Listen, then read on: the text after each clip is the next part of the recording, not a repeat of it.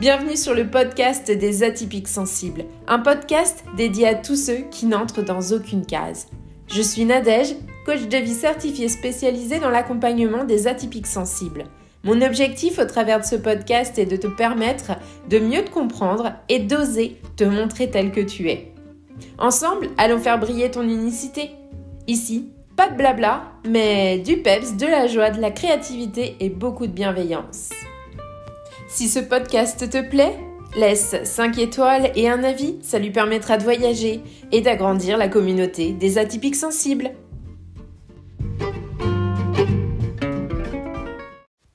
Aujourd'hui, dans l'épisode sept, nous allons parler de la place de l'erreur. Et pour commencer, en tant qu'ancienne professeure des écoles, j'avais envie de, d'aborder la, la place de l'erreur dans le système scolaire français parce que ben, chaque pays a ses propres relations à, à l'erreur, a ses propres façons de fonctionner.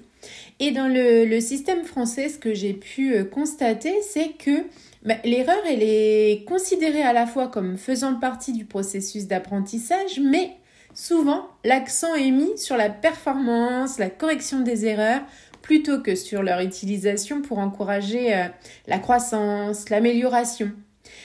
Pour moi, il est hyper important dès l'enfance de créer un environnement d'apprentissage sûr et qui encourage les élèves à prendre des risques et à apprendre de leurs erreurs plutôt que de les considérer comme des échecs. J'aimais bien déjà dès, dès le démarrage dans ma classe, dès le début de l'année, euh, mettre ma petite affiche où j'écrivais « Quand je me plante, je pousse » avec euh, une jolie petite graine qui pointait le bout de ses feuilles pour rappeler à chacun que euh, bah, chaque erreur nous permet de grandir, nous permet d'avancer. Revenons d'abord, euh, après ce petit aparté, sur la peur de l'échec. Qu'est-ce que c'est la peur de l'échec ? Vraiment, c'est un sentiment d'anxiété ou de stress qui est lié à la crainte euh, de ne pas atteindre ses objectifs ou de ne pas satisfaire ses propres attentes, mais aussi celles des autres. Donc, ça englobe tout un tas de, tout un tas de trucs. Ça, ça risque de faire quoi ? Qu'est-ce qui se passe à l'intérieur de nous quand on a cette peur de l'échec qui est très présente ? Finalement, ça peut entraîner une perte de confiance en soi. Euh, une peur de prendre des risques, on va se retenir dans la prise de risque, et même une réticence à essayer tout ce qui pourrait potentiellement être nouveau. On va rester euh, dans cette zone de confort qui n'est pas forcément hyper confortable, mais qu'on connaît. La peur de l'échec, finalement, elle va venir nous limiter, elle va empêcher euh, les gens de poursuivre euh, leurs rêves, de poursuivre leurs passions. Euh, elle va même nous empêcher de nous développer dans notre cadre personnel, mais parfois professionnel. Il est hyper important pour moi de travailler sur soi pour surmonter cette peur et de comprendre que l'échec, mais finalement, ça peut être une opportunité d'apprentissage et de croissance. Et vraiment, c'est ce que je disais tout à l'heure. Chaque échec nous fait grandir et c'est important de se le répéter, de l'intégrer et de ne pas l'oublier, de ne pas le mettre au placard. Il existe plusieurs façons de travailler sur soi pour surmonter la peur de l'échec. La première, c'est vraiment de changer de perspective, de changer de lunettes. On a tendance, comme je le disais, à voir l'échec euh, comme une défaite personnelle, à se culpabiliser, à s'en vouloir, d'avoir raté quelque chose, à passer un temps fou, euh, à considérer euh, toutes les autres euh, potentielles voies qu'on aurait pu prendre. Et si on disait stop, et si on voyait l'échec comme une opportunité d'apprentissage, et au lieu de se culpabiliser, ben... on va aller chercher quel petit cadeau, quel trésor se cache derrière cet échec. Qu'est-ce qu'on a appris ? Qu'est-ce qu'on fera différemment la prochaine fois ? À quoi nous sert cet échec ? La deuxième des choses, c'est que euh, il faut accepter pour euh, dépasser cette peur de l'échec, de prendre des risques calculés, de sortir de sa zone de confort de façon progressive pour habituer sa tête, son cœur et son corps au fait d'affronter des défis.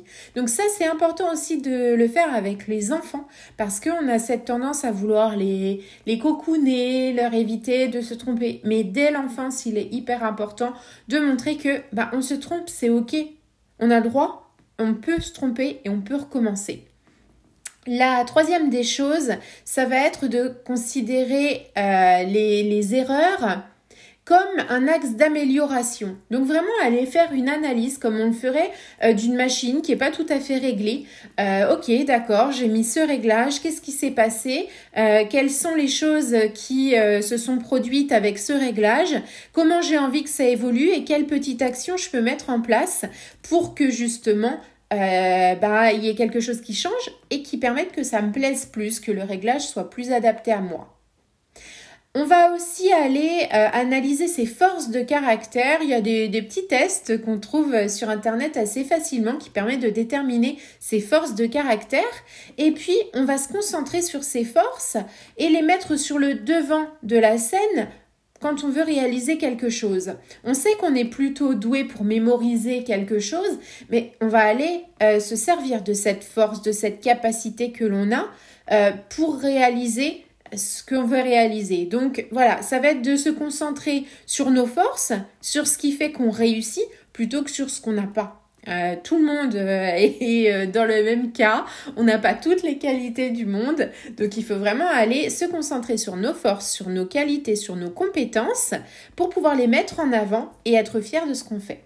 Et il va falloir aussi s'entourer de personnes positives et encourageantes, et ça c'est hyper important parce que si à chaque fois qu'on rate, on va en parler à quelqu'un qui voit tout en négatif, qui ne nous encourage pas, bah on enfonce le clou en fait. Une personne qui va pouvoir euh, être positive et nous remotiver à continuer, mais ça va nous faire vraiment beaucoup plus de bien. Donc, savoir à qui on s'adresse pour telle ou telle chose. Et puis, pratiquer euh, ce qui va être méditation, relaxation, euh, respiration pour nous aider à gérer le stress qui est lié à la peur de l'échec et nous permettre justement de prendre des risques sans déclencher une crise de panique ou une crise d'angoisse. Il est hyper important de se rappeler que surmonter la peur de l'échec, ça prend du temps.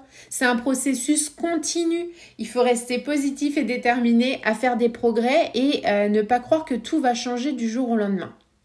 J'avais envie d'aborder aussi euh, le vécu des personnes atypiques, des atypiques sensibles face à la peur de l'échec parce que c'est un truc qui peut bah, justement... Euh, changer un petit peu suivant quand on, si on est hypersensible, si on est au potentiel, on ne va pas ressentir les choses de la même façon. Euh, les atypiques sensibles peuvent ressentir la peur de l'échec d'une manière beaucoup plus intense que les autres parce qu'ils ont une nature sensible et perfectionniste. Donc ils peuvent se juger très sévèrement, très très sévèrement, être très critiques envers eux-mêmes, avoir euh, une petite voix dans la tête qui vient euh, juger euh, et qui peut finalement nous amener à éviter des situations qui nous mettent en danger ou qui nous mettent en situation d'échec.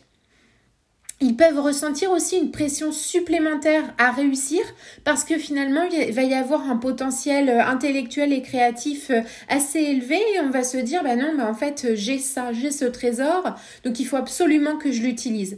Ça peut venir créer une, une anxiété vraiment euh, beaucoup plus élevée que la moyenne euh, parce qu'on va vouloir être dans cette euh, réalité de performance euh, et qu'on va être, enfin vraiment, on va pas être satisfait de nos... de, bah, nos réalisations, on va être en mode euh, bah, je suis jamais jamais euh, satisfait parce que j'ai des attentes tellement énormes ou j'imagine que les autres ont des attentes tellement énormes que ça ne convient jamais. Il est hyper important euh, pour les atypiques sensibles du coup d'aller travailler sur cette peur de l'échec. Alors de la même façon que je l'ai expliqué euh, tout à l'heure, Euh, de changer de perspective, de prendre des risques calculés, d'apprendre de ses erreurs, de cultiver la confiance en soi, de s'entourer de personnes positives, de pratiquer la relaxation, la méditation, les exercices de respiration. Vraiment pour surmonter cette peur de l'échec et euh, bah, permettre aux atypiques sensibles d'atteindre leur plein potentiel et de mener une vie plus épanouissante et satisfaisante. Voilà, c'est essentiellement ce que j'avais envie de vous partager dans ce septième épisode. En fait, euh, la peur de l'échec, elle est présente chez tout le monde, qu'on soit atypique sensible ou non. Certains vont la ressentir de façon plus intense, certains vont la ressentir de façon plus douce. Euh, l'essentiel, c'est de vraiment avoir comme optique de se dire que si on reste positif et déterminé, on va surmonter cette peur de l'échec et on va pouvoir atteindre notre plein potentiel.